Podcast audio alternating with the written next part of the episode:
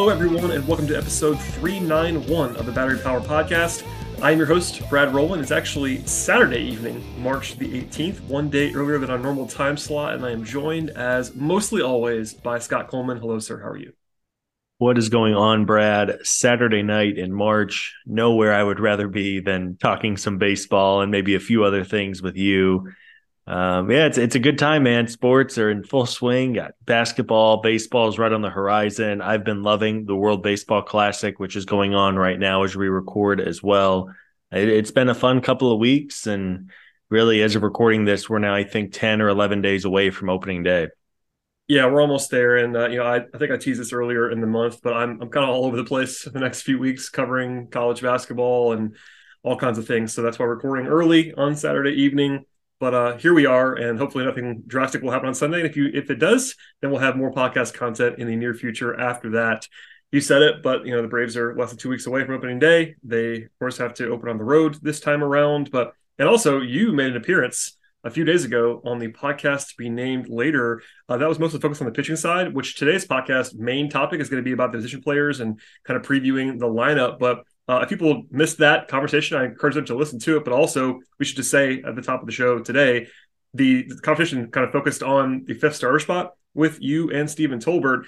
And uh, in the last two days, Jared Schuster and Dylan Dodd both pitched and pitched well, and they both seem to be uh, battling for that fifth starter job. In particular, I thought Schuster was disgusting on Friday. So, uh, what do you make of all that? I know you kind of gave the longer explanation a few days ago, but a short version, like where are you on the pitching staff right now?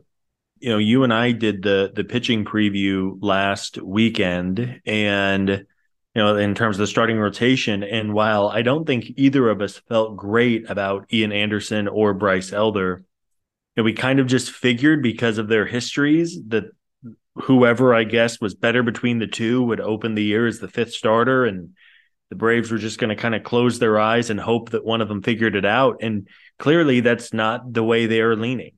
Uh, I guess technically speaking just because Anderson and Elder now are in the minors it it doesn't exclude them I guess from being on the opening day roster or being the fifth starter early in the year but it does seem like they're going with Schuster or Dodd um, you know, both guys have have done everything right this spring. Of course, both of them are lefties, which is nice to help balance the rotation a little bit. Uh, you know, and, and Schuster was someone who has just kind of been on the periphery the last couple of years. Maybe not a super flashy or sexy prospect as he has made his way up, but clearly he has figured some things out. His velocity is up this spring, which is really encouraging. Has some pretty good breaking stuff. And then Dodd is someone who our, our prospects really like. I think they probably like him more than maybe the national re- reporters and folks who cover the minors do. So it, has been a fascinating battle. I think if I had to bet today, it would be Schuster making that first start. I believe that's going to come in St. Louis, uh, which is not necessarily an easy place to make your major league debut, but to you know to the credit of both guys, they've done everything right, and it really has made for a fun battle. And hey, like we said, we, the Braves really just need someone to step up from this group of four, maybe even group of five. If Kolby Allard can get healthy, they needed someone to step up. And if one of these guys want the job and to lock it in and, and run away with it for the rest of the year, then all the better.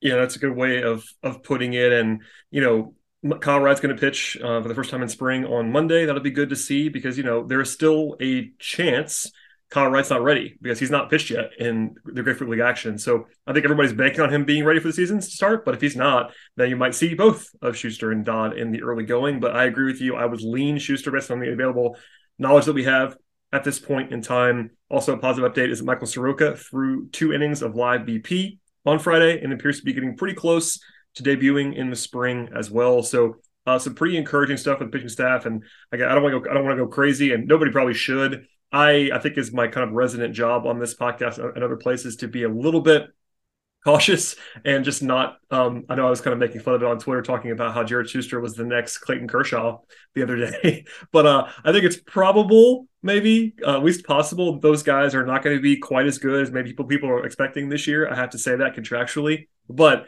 I do think that they both looked very good to this point, and I think the Braves have a good quote unquote problem, as we talked about last week on the show, where I think a lot of teams would be happy to have Elder and Anderson and Dodd and Schuster all in the rotation, um, and the Braves only choosing basically one of those guys, hopefully. So it's uh it's, it's a nice problem to have, even if it's definitely very intriguing at this point. Yeah, yeah, and it would be nice. You know, you mentioned the, I guess the cautious tale of of not getting too invested in spring training numbers, and to be fair, you know, neither Schuster nor Dodd have really faced an A lineup yet. Um, both guys faced, you know, the Phillies on on Saturday night. Dodd faced a couple of regulars, but I think four through nine it was all backups, and um, you know there were a couple of the regular Red Sox on Friday when Schuster made his start. It would be nice, I think, in this final week as teams tend to play their starters a little bit more for both of them to to face a real lineup or something closer to it. I think that's obviously the next step in their progression, and also just to really challenge them before the regular season starts. And we've said it before, we'll say it again. There is a very good likelihood that the four main Anderson, Elder, Schuster, and Dodd are all going to make an appearance at, in Atlanta at some point this year. Uh, it's just a matter of when, right? It's a long season. Uh, but nonetheless, whoever can win that job out, out of spring in the fifth spot, the Braves don't necessarily need that pitcher to be Cy Young. They just need him to be steady, to work into games, throw strikes, and anything they can give them is just going to be a real bonus. Yes, and with all that said, Jared Schuster might be Sandy Koufax. You never know; he, he might be. That's all I'll say. He might be. That's the name of the. Can that be the name of this podcast, please? Uh, I might have to use that as the, as the podcast headline. Probably not today, but at some point I probably will in the future when he pitches well. Okay, that's kind of the news segment on today's show. We're going to spend the majority of our time talking about the position players and how the offense and kind of how that whole, uh, basically the whole lineup stacks up this year. Uh, before we get to that, though, a word from our sponsors on the show today. Support for this show comes from Sylvan Learning.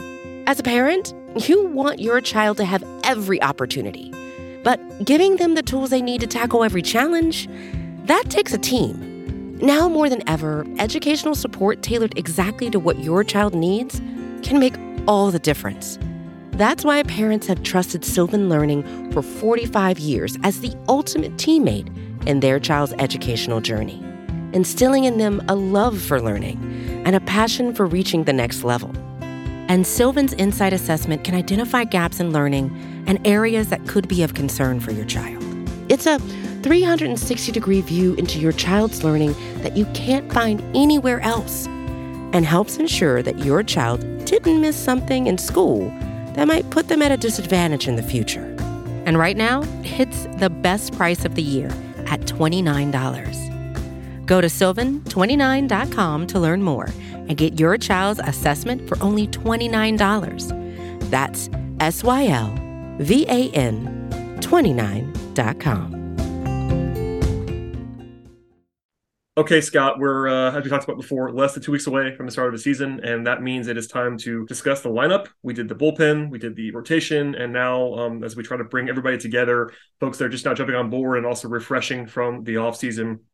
And this is not going to come as a surprise to anyone who's been following the Braves for a while, but this is a team that is absolutely loaded when it comes to position players. And we'll come back to them individually as we go in here. But at the top, you know, the Braves were in the top five or six of Major League Baseball last year in Fangraphs WAR. They're projected to be in the top four this year in Fangraphs WAR when it comes to position players.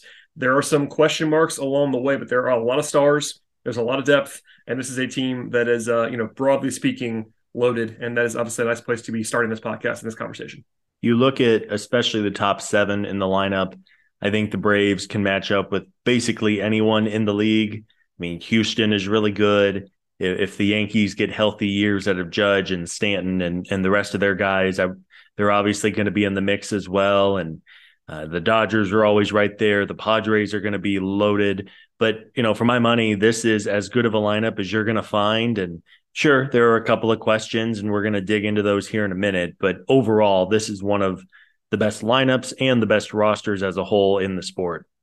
It really is, and I think it should surprise no one if the Braves are literally the best lineup in baseball this year. I'm not going to flat out say that's going to happen or is like likely to happen, but I think conservatively a top five projection makes a lot of sense.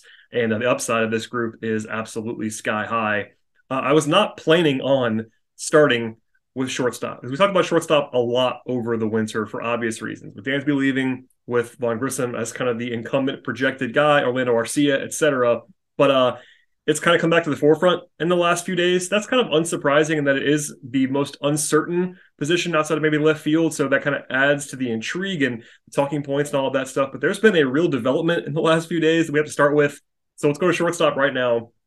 I'm, I'm going to read a quote to you that Brian Snitker gave today on Saturday, March 18th.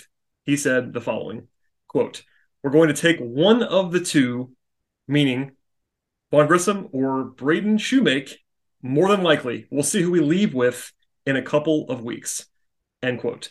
So, for some backstory, Grissom has been the guy the entire spring. We've kind of thought he was going to be the starter pretty clearly. Um, you know, coming into the spring, there was some more questions about that, but he's been playing mostly every day and playing fairly well, at least on offense, etc. But he hadn't played shortstop the last four days as we record this. And Snitker did say plainly that Arcia is going to be on the team in some respect, probably in a utility role, of course. But um, also, as of tonight, as of Saturday night, Mark Bowman, friend of the podcast, MLB.com, did a recent roster projection for the Braves, as he does a few times during the spring. And uh, Scott, he flat out projected Braden Shewmake as his starting shortstop.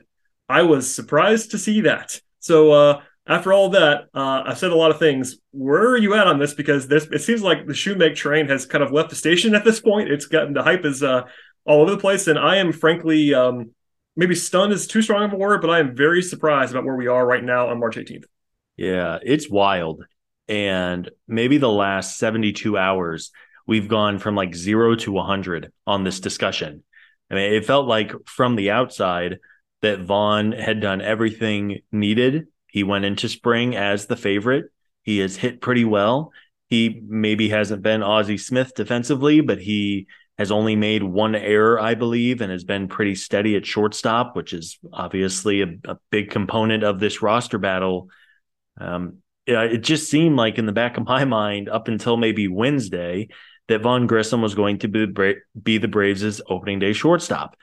And then, you know, a couple days ago, Mark Bowman mentioned that Braden Shewmake had really come along in camp. He was the most improved player in the organization.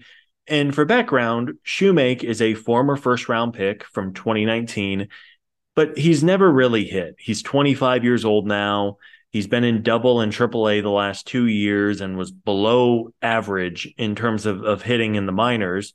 And that makes you think, well, what's this guy going to be able to do in the major leagues if he can't even hit minor league pitching very well? And even if he has improved a little bit, he was just someone who was on nobody's radar for this starting job, even even as of a week ago. And now there's there's from Mark Bowman and David O'Brien who have been covering the team for 20 years now. And I really don't know what to make of it. It could be just kind of the the organization really trying to give Vaughn Grissom a kick in the pants, if you will, trying to get him to ramp up whatever he is doing to, to take the job. But I think clearly the team must feel that while Grissom's bat is more advanced than Shewmake's, Shewmake's glove is better than Grissom's. And maybe, I, I don't know if I necessarily buy all of this just yet, but maybe they feel that Shewmake's glove is going to be more valuable than Grissom's bat. Yeah, that seems like the most likely explanation. Now, if we take everything at face value, which we kind of have to, we're not in Florida, you and I, and um, I'm pretty decent at like reading between the lines with media stuff and making some calls. And it does seem like this is kind of legitimate at this point in time. It's not like just one guy. You know, early on, it felt like Bowman was the lowest on Vaughn Grissom of all the media guys. Obviously, that's a little bit of just projection on my part. But once, you know, it started building this week, and now DOB's talking about it as well. Like it's not like buried in here. He's definitely part of the discussion. And Snitker gave that quote today that made it seem really like it was part of the discussion. So what you said about Shewmake is perfect, I think, in that, you know, obviously a real pedigree, first round pick. Um, you know, this is an organization that doesn't have the greatest uh, system right now, at least in terms of national minor league projections. But the big thing is like, like you said, he's not hit the last two years, or really at all in the minors. Um, college wise, he, he, hit, he hit very well, but last two seasons in the minors, he has a OPS around 700 combined. Now, that is not good in the minor leagues, especially for a top tier prospect, first round pick. Last year in Gwinnett, he slugged 399, had a 715 OPS.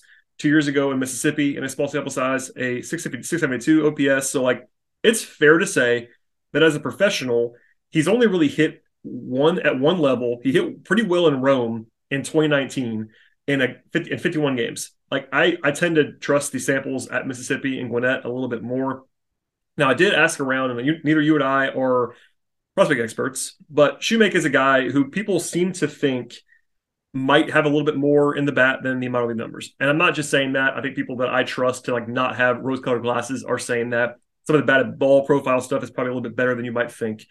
But it does seem like from the outside, this might just be the Braves not trusting Vaughn Grissom's glove because I think it would be crazy to believe, based on their ages and their talent levels and all that, that that Shewmake is going to hit like Grissom at this point. Is that impossible? No. But projection wise, like I don't know about you, it feels insane to me that they would possibly believe those guys are even close as hitters at this point. So it has to be about the glove if they were to go Shewmake. We don't know if they're going to do that or not. But Arcia, it seems like is still going to be in the same role, that utility plug and play depth role, which is probably where he should be. But yeah, is it too simple to say glove versus bat? I mean, maybe, but maybe this team just looks at this roster and says, all right, we have enough bats. Let's not lose games at shortstop on defense. And that, that's probably not a, an approach that I love, but at least it's kind of understandable. I don't know. Yeah. No, it's I mean it's valid. I, I wouldn't I wouldn't crush the Braves, right? Like obviously their front office knows more than I do. I don't I'm not afraid to admit it, right? They they probably know a few more things than than little old me. But um, you're right. I mean, they must feel if it is Braden Shewmake, they must feel with a high level of confidence that he has more in the bat than what he has shown, as the folks you talked to yeah. uh, suggested and hinted at. Now, uh, and, again, I, I don't want to be a broken record here, but if the Braves are going to have this really, really good top seven of the lineup, and maybe even top eight if Eddie Rosario is back, and we're going to talk about left field in a little while. But let's just say hypothetically that Eddie Rosario is back to his career norms, and then we know the names that are going to fill out the top and the middle parts of this lineup. You know, maybe they do uh, prefer the defense first. And know, talking both short and long term, it, it's easy to forget, even though he was impressive when he immediately came up last year. You know, Vaughn Grissom is 22 years old. He he's still a young kid. He only had a handful of of uh, was he in the minor leagues for uh, or in the minor leagues in in Double A for two months before he was called up, maybe three months before he was called up. You know, he could really benefit, I think, from some more time in Gwinnett and maybe the Braves feel that one day Vaughn Grissom is going to be the better option at shortstop, whether that is in two weeks from now or in two years from now. But there is something to be said for giving him regular at bats in Gwinnett uh, if if they feel that Shewmake can handle the starting shortstop job right out of the gate. Yeah, it, it really is such a weird place to be. I know I'm repeating myself about like not being prepared to talk about Braden Shewmake as the starting shortstop of the Braves on March 18th. But, you know, I, I think it's fair to say that at least for me, I was probably a little bit lower on Grissom projection wise for right now today than some of the fans were coming out of last year, in part because the glove is a huge question and people that I talked to didn't love the glove. And also the bat, while I do trust it eventually, um, he was not great at the end of his tenure last year, which is not out of the ordinary. Like he was never going to sustain what he did when he first came up, and that's fine. But like you said, he is 22 years old. I still think he might be best suited playing like left field long term. Um, that's kind of again, I'm not an expert on this, but based on what I people that I trust, like there is still skepticism about his glove at shortstop long term. And because there's not really anywhere else to put him, like third base, at least at the moment, um, is occupied. Second base, at least at the moment, is occupied, uh, which means maybe the left field spot might be interesting for him. But long story short, they're not going to rewrite and move him there now. So, um, you know, if it's up to me, I'm not the expert on this. I would probably just, you know, go with Grissom and hope beyond hope that he plays enough defense, and then maybe go to Arcia if you need to, because I just don't know about about Shewmake's bat. But We'll find out soon. There's still two weeks left. Snitker didn't like reveal his hand. Maybe there's a little bit of gamesmanship here. Maybe they're trying to motivate Grissom. I don't know what's going on, but I guess it's uh, at the end of the day they're pretty. Um, it, it shouldn't be surprising anymore somehow if Shewmake is the guy. I mean, Bowman projecting him as the starter on March 18th. I don't want to make too much of that, but it, it really did like almost put it even further into stark relief for me that this is like a thing now. We're here. Yeah, and you're right. A month ago, I would have told you it was going to be Vaughn Grissom, and if he had a bad spring, that Shewmake wouldn't even be in the conversation. Yeah, what about Arcia? yeah, exactly. And clearly, the Braves like Arcia. I mean, they gave him a two-year deal uh, last winter, and they made. I mean, they traded for him, so clearly the front office thinks higher of Arcia than maybe your you know your common person does. But you know, for Shewmake, this would be a real surprise. We will see. I mean, there's still about I think eight or nine games left in the spring. It will be very interesting to me. Uh, you know, we're recording this on Saturday night. Who's playing shortstop on Sunday? Who's playing shortstop on Monday? Because pretty soon here, you know, the spring training camp is at I think 42. Uh, they're going to really have to trim it down over this next week and generally, historically speaking, the Braves have played pretty close to their regular opening day lineup that final weekend of the spring. But we're not that far off from getting a pretty good idea, I think, of who's going to be that shortstop. And then again, regardless of if it's Shewmake or Grissom, uh, we know it's not a job that is locked in stone. Maybe it's Grissom. If he's just not there defensively, they can make a change. Maybe it's Shewmake, and after two weeks, he's hitting, you know, 043. And it's like, man, we just can't do this. Maybe it's Orlando Arcia time. Maybe they they swap out with Grissom or Shewmake, whoever isn't getting the job out of at a camp. But it is a fascinating decision and, and really an important one. Like this isn't who's going to hide out in left field and hope they catch the ball and you know hit an occasional home run. You know, if there's a thing that can derail a team, it is a bad shortstop position. It is such a valuable spot on the infield you're going to need steadiness. And if the Braves feel that Shewmake is more steady or safer than Grissom, um, it, it, was definitely a surprise to me over the last couple of days. But I guess it's it's maybe not the craziest thing in the world. Yeah, and just to so we don't misrepresent Mark Bowman, he did write in his projection that it's still like a coin flip, and he's leaning towards his, his gut after Grissom didn't play shortstop the last four days, and that is a little bit weird for a guy that they're banking on that seems to be healthy. They've been asked if he's healthy, and he, they've said yes for him not to play shortstop four days in a row. He did DH today, but uh, that's a question as well. And we're certainly admitting that we are in the dark on this. It's still um, early enough where things can change, like Scott just said. But that's all we got for now. Shortstop will be interesting. I think that that is the spot where everyone will be locked in on no matter what happens. If it's Shewmake, everyone's going to watch how he hits early on. If it's Grissom, everyone's going to watch closely how he fields early on, and uh, we'll have more on that as the season kind of starts to unfold in the next you know week plus, and then obviously once once the opening day actually arrives.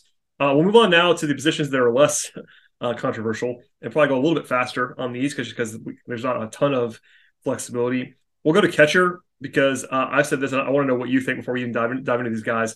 I firmly believe that if you gave me a choice of every single team in the major leagues and said you can have their catcher situation for this year, the Braves would be number one on my list, and I'm not even sure it's particularly close. And that doesn't mean that Sean Murphy's the best catcher in baseball, but they have two really, really good guys. So I would take the Braves. Would you agree with me? Yeah, because you're talking about two instead of just one. Yeah. Right. Like JT Realmuto, you know, pound for pound for me anyway, is maybe a top 15 player in the sport, but he's one person. Whereas the Braves have both Murphy and d'Arnaud in case heaven forbid one of them gets hurt, they're not completely scrambling. And that's not the case for other situations around the league. Well, also a catcher, not to sort of yeah. drive this point home. It's, like, guys don't play every single day. Realmuto plays a ton for a catcher, but you're still filling what 40 games a year without him, like that kind of thing. Like you can't play. Every, now it's easier now with, with the DH to you can at least have some value there. But uh, you know, it's either if you want to take Realmuto, I won't blame you, but it's certainly the Braves are right there next to them. And Murphy is a guy we talked about a lot over the winter because he just got acquired and then extended. But uh, he's awesome. Uh, I think the bat is not necessarily like superstar level, but for a catcher, it's quite good. And with the glove, he's fantastic. He was a five win player last year. He's projected to be a five win ish player again. Uh, I don't have a lot to add on Sean Murphy, a guy we've been talking about for basically four or five months now. But uh, yeah, he's an absolutely awesome top five catcher in the league level player in the last few years. Yeah, he is, and I'm really looking to forward to seeing him play. Just two note two notes on Murphy. He is going to have a million opportunities to drive in runs this year. If you project him to bat maybe fifth in this order, I mean he's going to be hitting behind Ronald Acuna Jr., Michael Harris, Matt Olson, and Austin Riley. He's going to have guys on base so many so many times during the year and then defensively, I think where Murphy is really going to shine is he has one of the best arms of any catcher, maybe the best arm of every catcher in the league right now. And we have seen in spring training, st- stolen base attempts are going up, right? With the new rules, the the limited number of pickoffs, the bigger bases. It's just, I think it's a certainty that we are going to see teams run in a way they haven't run in years. And while you don't necessarily know what you don't know, I think we're going to see Murphy really shine in that regard because it's it's going to be a different game. I really feel that way. Maybe not a complete 180 with some of the new rules that are in place, but having a top tier defensive catcher is something I think in a year's time we're going to look back on and, and see even more so than before just how valuable it was. I agree, and if there is a ding on on d'Arnaud, it's been his inability to throw guys out in the past. So maybe his role being a little bit smaller uh, is not a bad thing. And I will certainly ride with Travis d'Arnaud. Uh, if nothing else, he is the best backup catcher in all of baseball. I feel even more confident about that than my previous statement. Uh, I think Darno would be the starter on 20 teams. Is that is that too high? Oh, yeah. No, be, maybe maybe 22. I mean, he's really good. He's very good, and uh, I mean, he was really good last year. He was, he almost a four-win player last year from catcher. Like he's going to DH plenty as well, which we'll come back to at the end of the podcast in our last spot. But he was a top six catcher in baseball last season by Fangraphs WAR, and also a top six catcher for the last three seasons. So I might have been I might have been low there. Uh, he is 34 years old, so there's a little bit of concern about maybe some decline, age related stuff that would not be a huge surprise. But in the event that Murphy is healthy and d'Arnaud is basically playing what 35% of the time at catcher, something like that, 30% of the time at catcher, yeah. and then also DHing some, that's a great role for him. Uh, I think as a DH, he's probably not like an absolute, you know, lock of being awesome, but as a backup catcher, like you can't do better than that. He'd be he's going to be good. Yeah. And we know the Braves really value the two catcher approach. They've they've done it for basically every year since Brian McCann left, and they've been incredibly successful doing it. And we know it is a long season. I can only imagine the physical toll that catching in an Atlanta summer does to a body. So the fact the Braves have d'Arnaud and can either DH or occasionally sit Murphy altogether to keep him fresh. Obviously, there's very important games on the horizon in September and hopefully deep into October. So the fact that they're going to be able to mix and match these guys, utilize the DH, I think is really going to pay dividend because you just don't want your catchers to be out of gas with you know a couple of weeks left in the season those Atlanta summers are no joke. I know you don't live here, but uh, they're no joke. They're no joke where oh, yeah. you live as well. But uh, I uh, I did a day game at Truist like two years ago, and I swear it was like hundred degrees and humid, and I wasn't playing baseball, and I was drenched, Brad, like drenched. I cannot yeah. imagine what it's like squatting for three hours with catching equipment on on the field where it's even warmer. Yeah, I I, I cannot imagine. It would not be a lot of fun. But yeah, I, I think to make it simple, the catcher situation is fantastic. You know, fingers crossed on injuries and all that, and maybe they won't be the absolute best hitting duo in the league, but still, I think the baseline catcher, as I've said a hundred times on this podcast in the past, is very low, and the Braves soar above it with a group that is going to be uh, really, really good this year. I guess the only question is like who the third guy is, but like Chadwick Tromp, hopefully you don't play a lot. Yeah. it's all Chadwick Tromp, baby. He had like 800 last year, which was fun. Like the three games he filled in, he was he was a fun player to watch. I mean, it, there's probably a lot worse third catcher situations in the sport as well. Yeah, that's uh, that's for sure. Okay, to first base. Uh, this is going to be kind of boring, but not in a bad way. Matt Olson going to be good. Uh, had kind of a quote unquote down year for him last year and was still worth three wins at 34, 34 home runs. He is killing the ball in spring training. He is durable. Um, his batted ball profile is incredible. He's projected to be the second best first baseman in all of baseball by ZiPS. Uh, I mean, we could talk about like what his upside might be, but as far as like projection is concerned, uh, you can't really be worried about Matt Olson. I don't think at this point he's pretty good. Yeah, yeah. Really, just two thoughts on Olson fairly quickly. You, you said he's boring, and I think that's probably the highest compliment we can pay a player uh, because he's been quite good for a handful of years now. You know, I think he's a player who is really going to be able to settle in. He's having a great spring. And you have to remember that he was acquired three weeks before opening day, traveled across country, signed the big contract, you know, moves.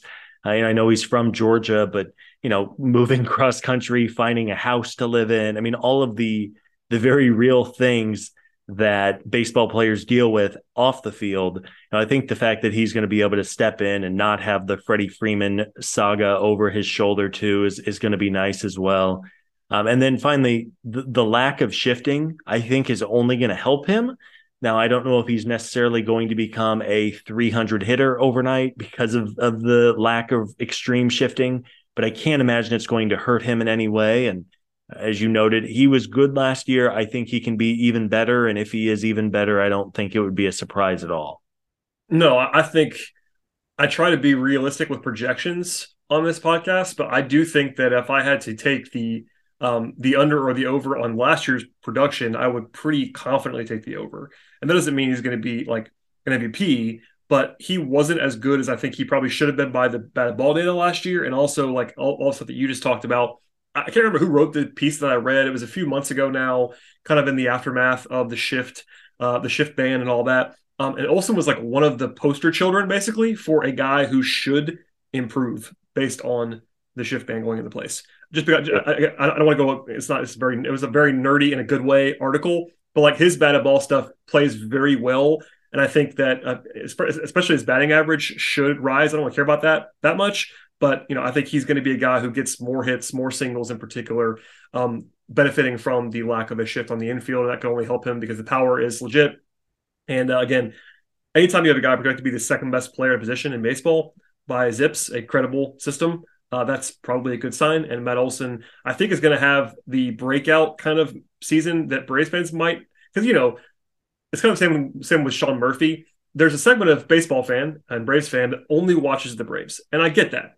Matt Olson's a local product, which maybe helps things. Went to my high school, but um, these guys who come over, if they don't light it on fire right away with the Braves, their the thought is, oh, they're disappointing on some level. And I think we, we saw some of that last year with Olson, even though he, again he was good last year, he just wasn't incredible. And I think it might be a return to like, oh, that's why they traded for this guy this year from a lot of Braves fans. Yeah, absolutely. And again, you know, just to to put a bow, I think Matt did a just a terrific job last year handling all of the drama around yeah. Freddie Freeman. He said all of the right things, went about his business. I mean, he's a really good player too. It, it, he could have been like, guys, Freddie's gone. I'm Matt Olson. Let's let's talk about me for a change. And he never did that. I mean, he by all accounts a, a professional on and off the field, which I think deserves a lot of credit. And I agree completely. If if you're telling me that if I had to take the over or under on what he did last year, I would take the over pretty confidently. Yep, we're on the same page there. And uh, get your Matt Olson sleeper MVP ballots in now if you want to get a little crazy at the top of the season. Um, another guy who I have always been very high on, um, Ozzie Albies, is back and healthy.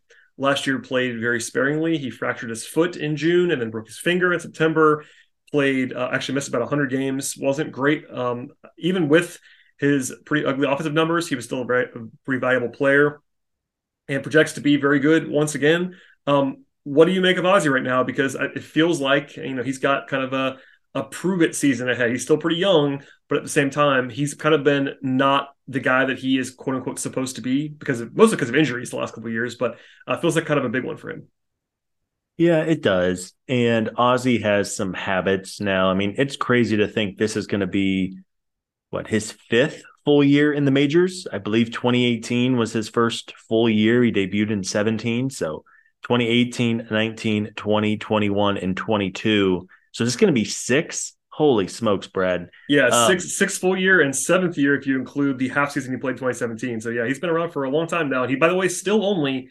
26 years old and just turned 26 too. Yeah, that that's impossible. Like I, that's wild. Um, yeah, you know, Ozzie has. We all know that he, he's not the greatest at getting on base. He has never really walked, although he did walk a little bit more early in his career. But because he's just so well rounded, really good defensively, so steady at second base, uh, good base runner, hits for power. Oh, he's just his floor, I think, is really high it's just a matter of if he can tap into some of the things that would make him an even better player, raising the on base percentage. You know, he's always been a streaky hitter. And then, you know, you, mentioned the injuries. Obviously, that's not something Ozzie can control. He's in terrific shape. The injury last year was such a freak accident. So hopefully he's able to stay on the field for 150 this year and, and put together uh, his best year in a couple. Yeah, because I think you know Ozzie, even if you go by the numbers he's had in the last couple years with the injuries and all that, he still projects like ZiPS has him for 3.6 wins. That's a really good player. Like that's still a top what six or seven second baseman in all baseball. I think of him that way.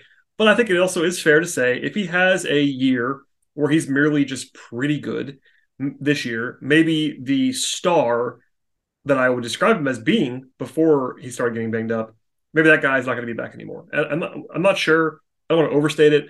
I still feel very good about second base for the Braves. It does help that they have Arcia, who's a very competent backup second baseman. If anything happens to uh, anything happens to Ozzie, might see Vaughn Grissom there at some point. Um, I guess Braden Shewmake could play some second base since they seem to like him quite a bit. Um, anyway, but I, I, feel like it's going to be uh, a year where I probably pick Ozzie to do a lot of good things, like I kind of always do, and hopefully he stays healthy and does those things because it would be good to have a reminder for some people that maybe have sour on him that he, uh, when he is healthy and when he is right, he is exceptional. Yeah, yeah, absolutely. I think you just took the words out of my mouth. He could absolutely reemerge and establish himself as a top top player at the position and and then finally you know the contract is so team friendly i think even now that we're a few years in i think he's making 7 million dollars know, you need those kind of players on championship rosters obviously he's a world series champion he i'm sure he would like to be one once again in 2023 um, so yeah no no complaints or worries at all about Ozzie. I think it's just we would like to see him get back to maybe the levels he was at before this kind of bad run of injuries. Yeah, and uh, I will not do the rant about this, but it feels like every single offseason we get a top 10 second baseman list without Ozzie on it, and I always want to lose my mind because yeah. it's like there is no there's no there's no justification for a top 10 list of second base that doesn't have Ozzie, Ozzie on it. Maybe, yeah. maybe, it will after this year. If he has a down year this year, I wouldn't be so crazy about that, but uh, there's just he's been really good for uh, like we talked about five six years. So I swear it's because the Braves are in like the top five at a half dozen other positions, and they probably just want to show some love to other teams. Uh, yeah, yeah, no, I, I do agree. I mean, MLB Network has some of the worst lists I've ever seen. shout, shout out to those guys. Okay, uh, the next one is I would argue the most boring, and again, not in a bad way, discussion, and that is Austin Riley. Austin Riley has been incredibly good the last two years. He's hit 71 home runs. Everyone knows the bat is legit. It's uh, you know, last two years basically just mashing. The power is monstrous. He had the ridiculous month last year in July where he was basically Hank, Hank Aaron for a month. Um, defensively, I guess is the controversial part. Like it kind of varies whether you think he is bad or okay, and I don't really care uh, for, for this conversation's purposes. But even projection wise, like it's like okay, Austin Riley projected for 35 home runs and a 140 WRC plus, and like I think we've kind of just figured out Austin Riley is going to be that. It might, it might it might be a little bit streaky month to month, but season to season, the last two years, he's been basically the same guy, and it's been a top five third baseman in baseball who just smashes. Yeah, and just so, just such a good complete hitter, right? Has power. I think one area he's really improved is getting on base and working the count and just has a full command of the strike zone. We know early on in his career, there were obvious ways to attack him. And I think uh, there's no easy outs with Austin Riley. You know, sure, the timing of the giant contract last year at the end of July when he was the player of the month and a legit MVP candidate, you know, is August, September, and, then the playoffs were not the greatest.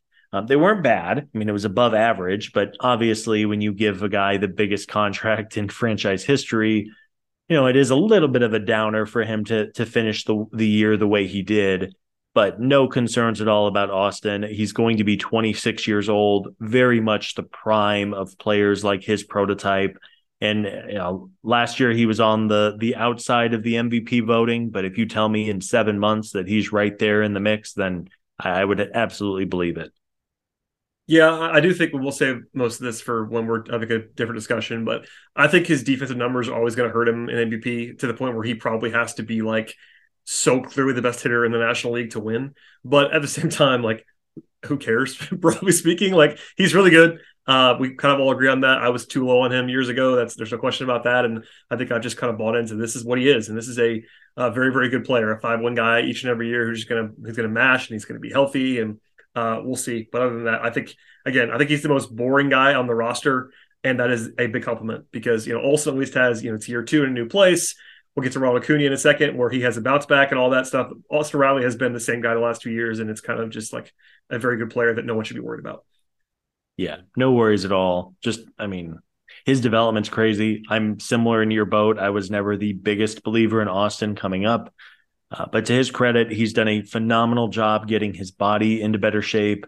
And again, just the improvements he's made offensively in particular, and even defensively. I know we, we talked about the projection models or, or the the you know fielding metrics are a little funny on him, but there was a point where he was maybe in double A and there was a real question if he was going to have to move to first base or maybe be a DH type of guy. And maybe he's not a gold glover at third, but he is certainly playable over there. We'll say that.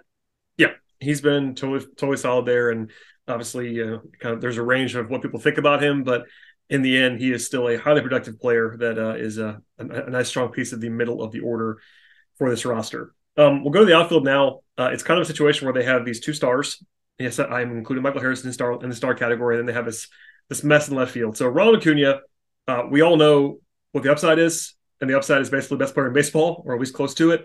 Um, but last year, a down year for him. He was still obviously productive, but not the same guy across the board. He's now 25. He is seemingly fully healthy, uh, and I wonder what you are thinking on him because he was a, he's been a very trendy MVP pick, and not just not just in Atlanta. I've seen a lot of national outlets kind of calling their shot on Ronnie this year. Are you in that kind of category where you're believing he's going to have like the full on bounce back, or are you a little bit more concerned until we actually see it? Yeah, you know, with Ronald, I think it's just a matter of if he is all the way back with his health, and it sure seems that way. Uh, before the uh, World Baseball Classic today with Venezuela, they talked about his batting practice and they said he was just launching balls to the second and third decks in Marlins Park, you know, places that only a couple of people on the planet can hit a baseball to. And then he's playing center field, which is really encouraging as well. Uh, with Ronald, I, am most curious, and I think this is going to be uh, kind of a telltale sign of where he is at. You know, his batted ball data last year was not very good. You look at his numbers, they were down across the board. And when I say they were down, you know, his ground ball rate was 13% higher than what it was before the injury. It was at 48%. So half of the balls Ronald was putting in play were on the ground. Now that that's not ideal for a player like him. Um, you know, he had his uh, fly ball rate was down, his line drive rate was down, even things like his infield fly ball was almost double. And I mean, an infield fly ball is basically a strikeout because there's a 99% chance that it's going to be an out, right? So I think Ronald, we know just how hard he hits the ball. And when he is healthy, for my money, there's not five better players on the planet well, by all accounts, this spring, everything is going well. He seems to be, you know, 18 months removed from the surgery now, so we should be back to pretty close to normal. But I do want to see Ronald elevate the ball. That was something he did so well early in his career, and I think if the knee is back, we're going to see it. Um, but it is a, I guess, somewhat of a question mark until we see just what kind of production he's able to give. Yeah, it's a good uh, breakdown of what it's looking like because you know I go through this too. It's like okay, Ronald Acuna could be Ronald Acuna, and that it might. I think that's probably going to happen, but it's not a lock that he's just the same guy he was before the injury. Although he was on MVP level pace that season, um, ZiPS projects him to be the sixth best outfielder in baseball, behind five incredible players: Aaron Judge, Juan Soto, Julio Rodriguez, Mookie Betts, and Mike, and Mike Trout. Not bad category to be in for a guy who just had a kind of a down season. So uh, I don't worry about Ronnie at all. We might have some predictions before opening day on this podcast, but it wouldn't surprise me if he won the MVP this year. It wouldn't surprise me if he was just, you know, shade below that. He's an excellent player. We all know that. And I think he's looked to the part of what he's supposed to be in the spring, which is nice to see after a down year for him. Um, the other guy who's a star in the outfield is Michael Harris, who really did. I know we talked about it a lot, but it's just worth emphasizing. He was ridiculous last season, like an unbelievable debut. He came up not out of nowhere. We all knew he was going to be a great prospect, but he came up earlier than expected and was essentially a star from moment one. He was a 5 1 player in 118 games. The glove was great. The bat was great. There are some questions about like him walking, I guess, um, in particular. But I mean, what are you going to do? Like, he's 22 years old. He's already locked up long term. Michael Harris, Um, he's not as safe as the other guys because he's only done it, for, done it for one season. But given like his tool set, it's hard to believe that he'll be anything but really good. Yeah, I mean, just just the glove in center field and his speed give him like a three war baseline, which is crazy because for a lot of players, a three war season is like awesome. Like so many players never even come close to recording that kind of a year. And I think with Harris and his skill set, I mean, he's just going to be so valuable. There are questions, I think fair questions about his game at the plate. Um, and you don't want to be too nitpicky because, as you noted, 21 years old, rookie of the year, 136 WRC plus, came up one home run short of being a 2020 player. Uh, but he he only walked in 4.8% of his at bats last year and struck out 24% of the time, which isn't alarming, but you probably don't want it to go any higher than that. And in terms of his batted uh, his BABIP and his batting average on balls in play, it was 361. And for maybe those not as familiar, 300 is average. I mean, guys who are really fast might be able to carry a, a 310 or even 320 BABIP just because of their speed and their approach at the plate. But it's fair to say that in terms of just the pure luck of when he hits the ball, it's going to regress a little bit. But how do you counter that in terms of just being an overall better hitter? You walk a little bit more, you work the count, and ideally you elevate the ball, hit more line drives, hit for more power. You know, I think these are all things that Michael Harris can do, but they are a couple of things that I'm I'm very much going to keep an eye on this year, and I think most folks will too. Is if he can take that next step, because if he does take the next step, I mean, we talked about Matt Olson being like a dark horse MVP. Acuna, Riley, like all of these guys could be. You know, if Michael Harris goes out and hits 25 home runs and steals 30 bases and wins a gold glove, like, I mean, that sounds like an MVP candidate to me. Yeah, I, I think honestly, unlike Riley and maybe even Olson, you know, a lot of times the guys who win MVP have the the boosting characteristics on the non-hitting stuff, which means you know the glove and like stolen bases counts and that that kind of stuff is what Harris can do. And I'm not sure, like you kind of outlined, we we aren't sure how good of a hitter Michael Harris is. We obviously know what he did last year. Those numbers don't, you know, they, they, don't, they don't get pulled off the board. But in terms of moving forward, there is a little bit of uncertainty just like whether he's a good hitter or a great hitter. I do have that question. But the glove, I don't worry about at all. That's I think it's a lead already. The legs are great. He's 22 years old premium position, all that stuff. So it gives you a really high floor, even for a guy who's not played a lot of baseball in the major leagues. And uh, you know, like like you kind of laid out beautifully there, I think that really the swing is just if he is the hitter he was last year, or if he's a guy that's more above average versus great. And that again, if he, if he ends up being just an above average hitter with all the all the other stuff, he's still an excellent all star level player. If he's a great hitter, like he was last year in terms of the production, then he's like a top 10 player in baseball kind of level guy, which I think is obviously extremely high praise. But if you go game for game last year, if he played a full season, he would have been in the top 10, 12, 15 in baseball among among players in Fangraphs WAR. And like you can't fake that. Like you have to be really, really good to do that over, over a full season. And he was on the way there if he had played enough. So uh, yeah, is he going to walk? Is BABIP going to normalize, etc.? But the legs help, and I think the power coming kind of being really uh, above where I thought it might be last year was nice to see as well. So man, he's uh easy to get, to get excited about. And again, sign a long term and make it even more make it even more fun for Braves fans who know he's going to be around for a long time. Yeah, and you know, I would just say, you know, his approach is just so advanced for being 21 years old and taking the baseball world by storm. You know, the old uh, adage of of you would never know if Michael is in the middle of an 0 for 20 skid or a 15 for 20 heater. I mean, every day he was the same guy didn't get too high, didn't get too low. I mean, I think that just his makeup was just really what impressed me as well. A very talented player, but the fact that you didn't have to worry about, you know, him putting in the work this offseason, he's having a really nice spring and and you know, by all accounts, he's I would assume he's gonna bat second.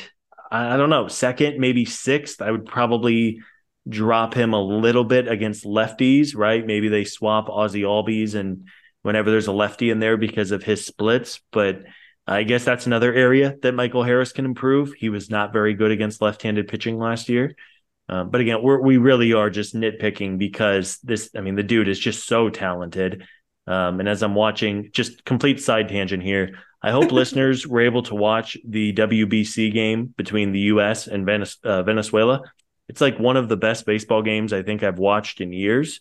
And uh, Ronald Acuna just hit a line drive double. So that's always good to see well done for our live updates here. Um, here people, I'm sure listen to this podcast later, but that's okay. We enjoy uh, live this, baseball updates. This really has been like a magical sports. You have the WBC, which has been awesome. You have March Madness, which, with the exception of one game, has been a lot of fun.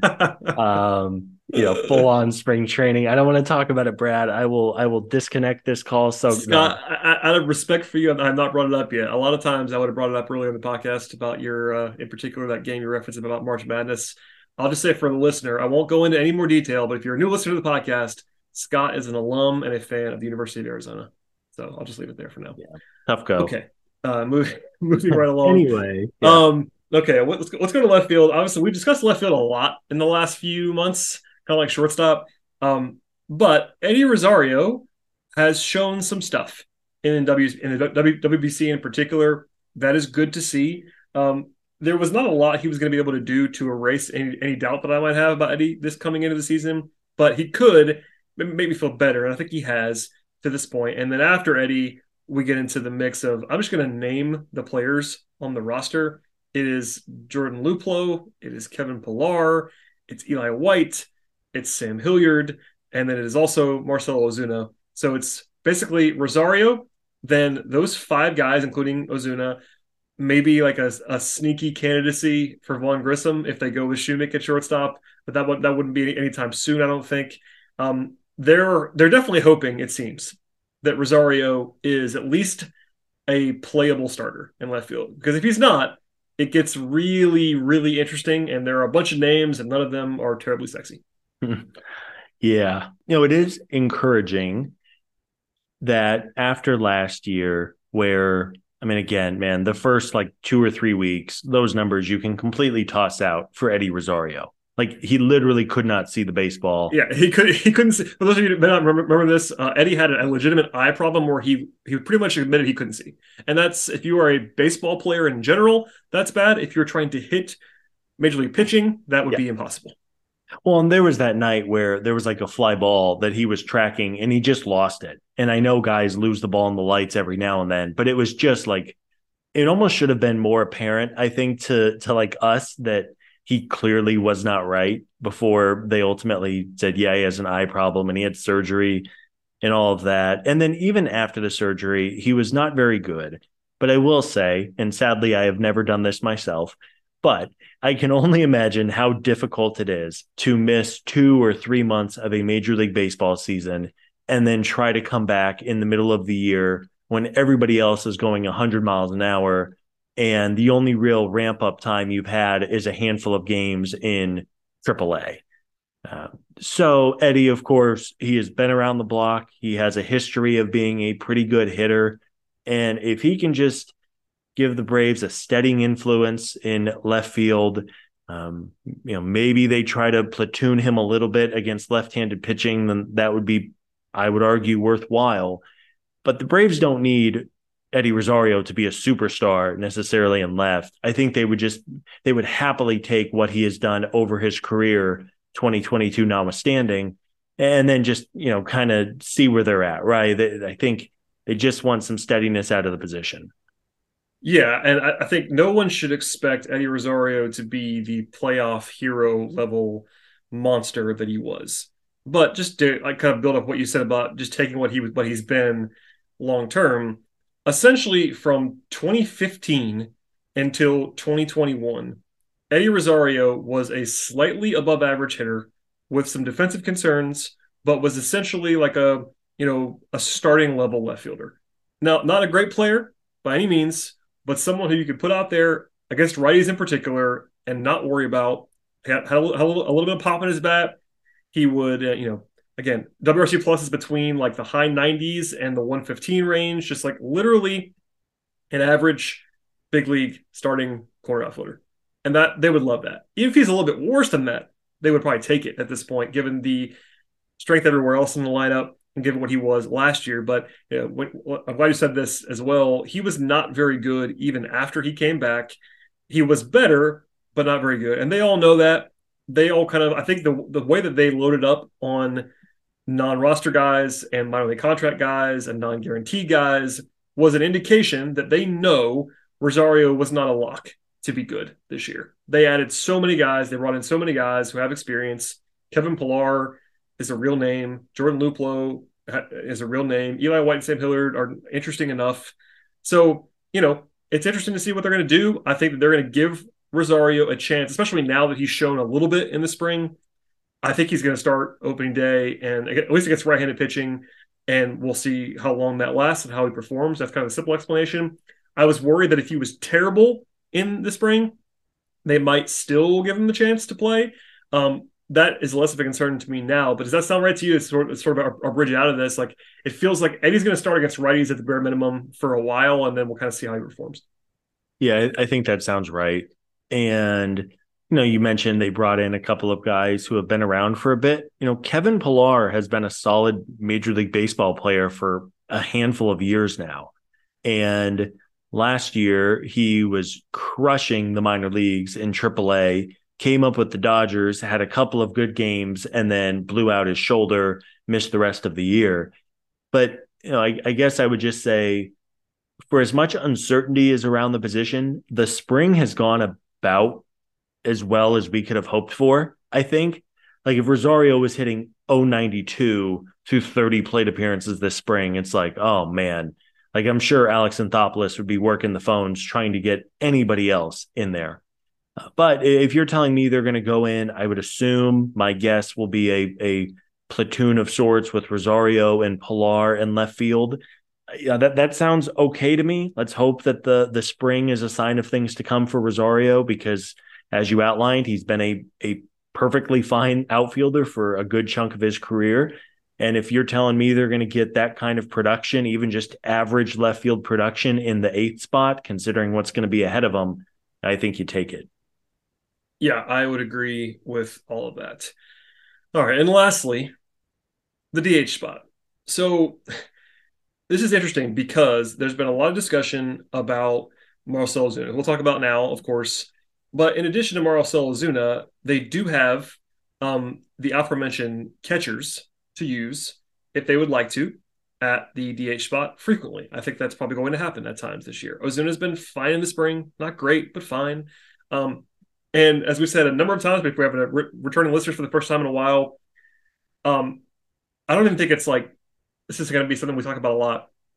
Ozuna had the off-field stuff, but even if you did not ever talk about that, which I don't think is the way I would approach things, but even if you just threw that out the window, he's been a bad player the last two years, just bad on the field, and that's part of the calculus here.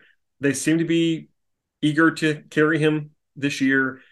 Zip still likes him as like a league average hitter or so, but it feels to me, and you can jump in now, it's either going to be a lot of Ozuna or it's going to be a lot of the backup catcher, and then they'll fill in around the margins. Does that make sense? Yes, it does. And if I had to guess, I would. I mean, I just don't see a ton of Ozuna playing. It, it does seem like he's going to be on the roster, but even if they want to give d'Arnaud and Murphy more time off than I think we're anticipating or projecting, you know, you're you're telling me that Travis d'Arnaud is going to be like a full time backup catcher because they want to give Marcell at bats at DH. so okay, this is it's, it's it's a great point. I just want to. I, I think it's more of a fear that I have that they want maybe once and for all to give Marcell let's say a month, let's say a month and a half, to just be like, okay, Marcell, we're going to play you four times a week at DH and give you a chance one last time to hit. I'm not saying they're going to do that, but that would not surprise me. Mostly because of the contract. Look, I think we all kind of know if he wasn't making the, the money he's making, he wouldn't be on the team. At least I, I'm, I strongly suspect. I shouldn't say we know. I strongly suspect he would not be on the team. But he is making that money beyond this year and I, it, all the comments just feel like they don't want to give up on him, and maybe that's because they because they can't. But it's really an interesting trade off because also Snit, uh, you know, does not always like to use his backup catcher, and I know the DH makes it different now, but he does have an aversion for a long time to using his second catcher to do really anything when he's not catching. And I think he's probably he got over that a little bit last year with with Contreras, but that was more of like out of necessity. I, I still think that if Snit has his autonomy, he is not going to be on board with DHing Murphy or d'Arnaud every day. I, I just don't think it's going to happen. Maybe I'm wrong, but I, I feel like there's a there's a sweet middle where it's like, okay, maybe they maybe the plan coming out of the gate is going to be Ozuna four times a week, and then d'Arnaud or Murphy the other two or three times a week. And maybe I'm wrong, and also maybe it's like Sam Hilliard. I have no idea what they're going to do, but it's it, it's it's kind of that rotating spot where yeah, it does make sense to use the catcher there, but not to pour cold water on this too much. Travis d'Arnaud as a DH isn't a special player. You know what I mean? Like he's he's probably average, maybe even below average as a DH. Awesome catcher, but you know what I mean? Like it's not like he's going to change your life at DH either. Yeah, no, that's fair. Um, yeah, I, I, you know, I think what you said about really giving Marcell, you know, one final opportunity, if you will, I, I think that's probably valid. I, I imagine he's going to get at least a handful of starts early in the year. Now, am I confident that after two horrible years at age 33, he's going to suddenly have the fountain of youth and turn into the player he was earlier in his career? I'm, I'm not betting on that. I, I think it is possible where he has a good year offensively and ends up being, you know, the primary DH maybe five days a week. But I also think there's a world where after a couple of months, the Braves are just done. Like if, yeah. if he's not hitting, we know he, he can't play defense. I mean, they may throw him in left field every now and then against like a really tough lefty, or maybe if if Pillar just isn't hitting or whoever the other outfielder is, and they don't want to put Rosario out there know, maybe he goes in left field and then they sub him out in like the eighth inning. But I think at this point, the defense is a lost cause. I would rather not run that risk. And unless he's just mashing, I, don't think it's worth the trade off. I'd rather just put like Sam Hilliard out there and not run the risk of a defensive nightmare. Um, but hey, I mean, if, if Marcell Ozuna wants to turn his career around and have a really nice season, then the Braves are going to be much better for it but I think we have fairly outlined take away all of the other stuff with him. He he just hasn't been a good hitter for two years now, and the last time he was a good hitter was 2020 in the 60 game COVID year.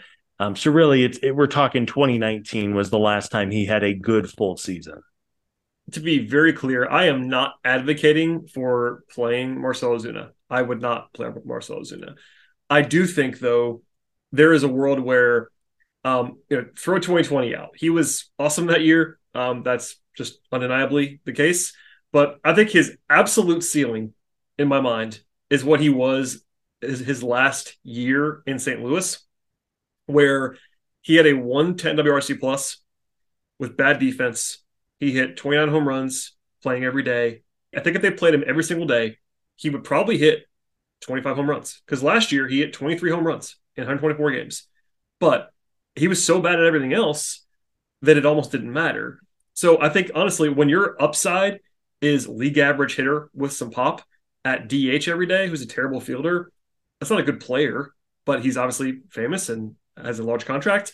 Um, I agree with you about left field. I really hope they're not playing in the left field, really ever, because I don't see the justification for that. Because look, if he's hitting enough to DH, he should he should just DH. You know what I mean? I guess the the optimistic scenario potentially would be that you look up in June and Marcell is hitting so well that against the lefty, maybe you're better off with him in left and and d'Arnaud or Murphy at DH to round your lineup out. But that's a problem that you uh, I, I say problem. That'd be a, a uh, result that you can't project now and you can probably adjust for later on. I think more realistically, the hope internally is what that he's a league average hitter this year. That's like the absolute nice case for it.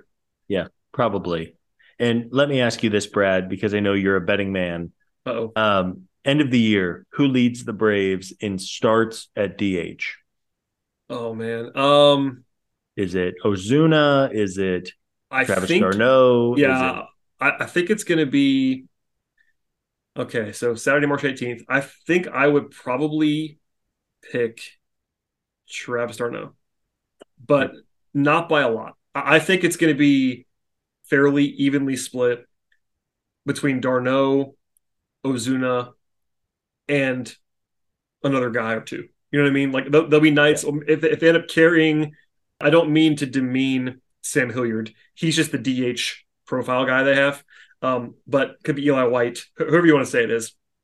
The extra guy they end up carrying at times um, could be that they rotate it. Like if, for instance, you get a guy that's banged up at some point. Last year it was Ronnie on occasion. Maybe they want to give uh, some more days off for Austin or for Matt Olson. But yeah, I think it's you probably can't pick anyone other than d'Arnaud or Ozuna right now.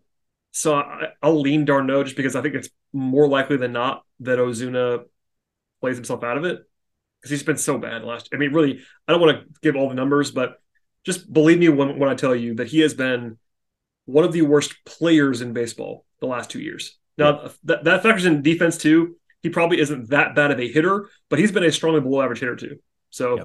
that's a lot. Of, it's not. It's not a small sample size. It's 700. It's 700, 700 plate appearances. So yeah, 2021 was a small sample for one season, but this last year, he had 507 plate appearances with an 88 WRC plus and a 274 on base percentage. Yeah, it's not it's not going to cut it. I mean, no, even not, if... that, that, that's unplayable because his defense is terrible. So like at DH, that player is awful yes. because the because the baseline at DH is pretty high at the plate. In left field, he's even worse because he's so bad on defense. so like he has to hit enough. I don't. I, again, I think his 2019 and 2018 St. Louis level is like what he has to do to justify playing. Like he's got to be a league average hitter to justify even playing him at DH. Yeah, I, I would agree. And again, I guess to kind of wrap up the DH discussion and really almost circling back to the catcher thing too. Know, I am curious to see what the breakdown is for the Braves. They they really do value Travis d'Arnaud behind the plate, so maybe it's not going to be quite as dramatic of a split as what we're expecting. And you know, Sean Murphy could DH as well. I mean, they, they and then there's always the opportunity is w- with a DH if if a guy's a little banged up, maybe not so banged up that he can't play that night, but you don't want him in the in the field for nine innings. You know, if Matt Olson needs a breather, maybe you have Matt Olson at DH or Austin Riley or you know, even just giving guys a little bit of a break, right? Like give Michael Harris a night off here and there, give Acuna a night off. You still get their bat in the lineup, but then you don't have to worry about the defense. Um, yeah, I, I, don't know. It, it's a very, it is again one of the true questions with this roster, and I have kind of a, a sense deep down that it's one that's going to be answered on its own fairly quickly, right? Like I think yeah. we're either going to know maybe a month into the year whether or not Ozuna has anything left and you know we're going to know just obviously based on the lineup um, how the Braves feel internally about it in those early weeks as well. I, I do think you're onto something that they might give Marcell one last chance, if you will, to show that he can still be a productive big leaguer. Uh, but I guess the good the good side of all of this is is that if they they opt to use Ozuna as the primary DH early on, and it's just not working out, you do have Travis d'Arnaud as your presumably then everyday or close to everyday DH, and you can do worse to be sure. Yeah, and we'll, we'll wrap it there as well. I just want to make sure we everybody understands. I, I know what I've said and what you've said. We, we're using d'Arnaud as the DH for the catcher spot because he's the worst defender of him and Murphy. But obviously, if that were the plan, Murphy is also going to DH some. He'll DH less than d'Arnaud, but like you know, if you just look at the way if they, if it became a situation where they were going to lean on both those guys playing effectively every day, you're still going to have twice a week, three times a week where Murphy DHs and d'Arnaud catches because that's the whole point is to keep those guys fresh. What you can't do is have your guy catch every day. Um, but like, and, and uh, let's just say game one of a World Series, it would be Murphy catching and d'Arnaud DHing. But clearly that would be the it, it, would also be reversed at times. I just want to make sure we understand that. So, yeah, absolutely, yeah, um, flexibility, never a bad thing. Definitely. Um, all right, Scott. Well, we've done a lot on the on the uh, rotation first, and uh, sorry, the bullpen first, then rotation, and then now the lineup. Uh, we talked about it before, but just to say it one more time, this is going to be an awesome group. Lots of stars, lots of upside, Still some questions, as there are on any baseball team, but a lot to be excited about. Um, we're going to save our predictions and all that stuff for our last podcast before opening day actually arrives. But Scott, if you have anything else to add, feel free. And if not, please tell people where they can find your work because it is, of course, invaluable, even when you are floundering mentally about your Arizona Wildcats. March Madness will get the best of anybody. Uh, what a great, stupid sport. Um, no, thank you everybody for for checking us out. We're looking forward to having some very real baseball to talk about here soon. Be sure to check out the site batterypower.com. Uh, the team previews are ongoing. Of course, any news and notes, I have a feeling that the next seven or eight days are going to be very busy for the Braves as they trim down their roster quite a bit, get ready for opening day. As we sit off the top, we're, I believe, 11 days away, as most folks will listen to this from opening day in Washington, D.C., which is very exciting. Uh, I'm at Scott Coleman 55 on Twitter. If you want to read my March Madness ramblings and uh, occasional Braves takes, I've been known to have those. Um, and yeah, Brad, we'll be back next week. Should be fun. It definitely should be. Please subscribe to this podcast network. In addition to us, you also get the Daily Hammer with Sean Coleman, as well as the podcast to be named later with Chris Willis and Stephen Tolbert, which again, Scott was on this week. A fun conversation there. Uh, rate and review the show across podcast platforms. Download it, auto download it, click around. It definitely helps uh, to support the podcast to have all of those, uh, all that traffic given to us. Also, make sure to read the site every day, batterypower.com and we'll be very busy in the coming days. Stay tuned for our widespread coverage. And as a reminder, if you're uh, just getting back with us now, we're here all the entire offseason as well. So uh, one on one coverage uh, about the Atlanta Braves on this podcast network and also on the site. Thank you, as always, for listening, and we'll see you all next time.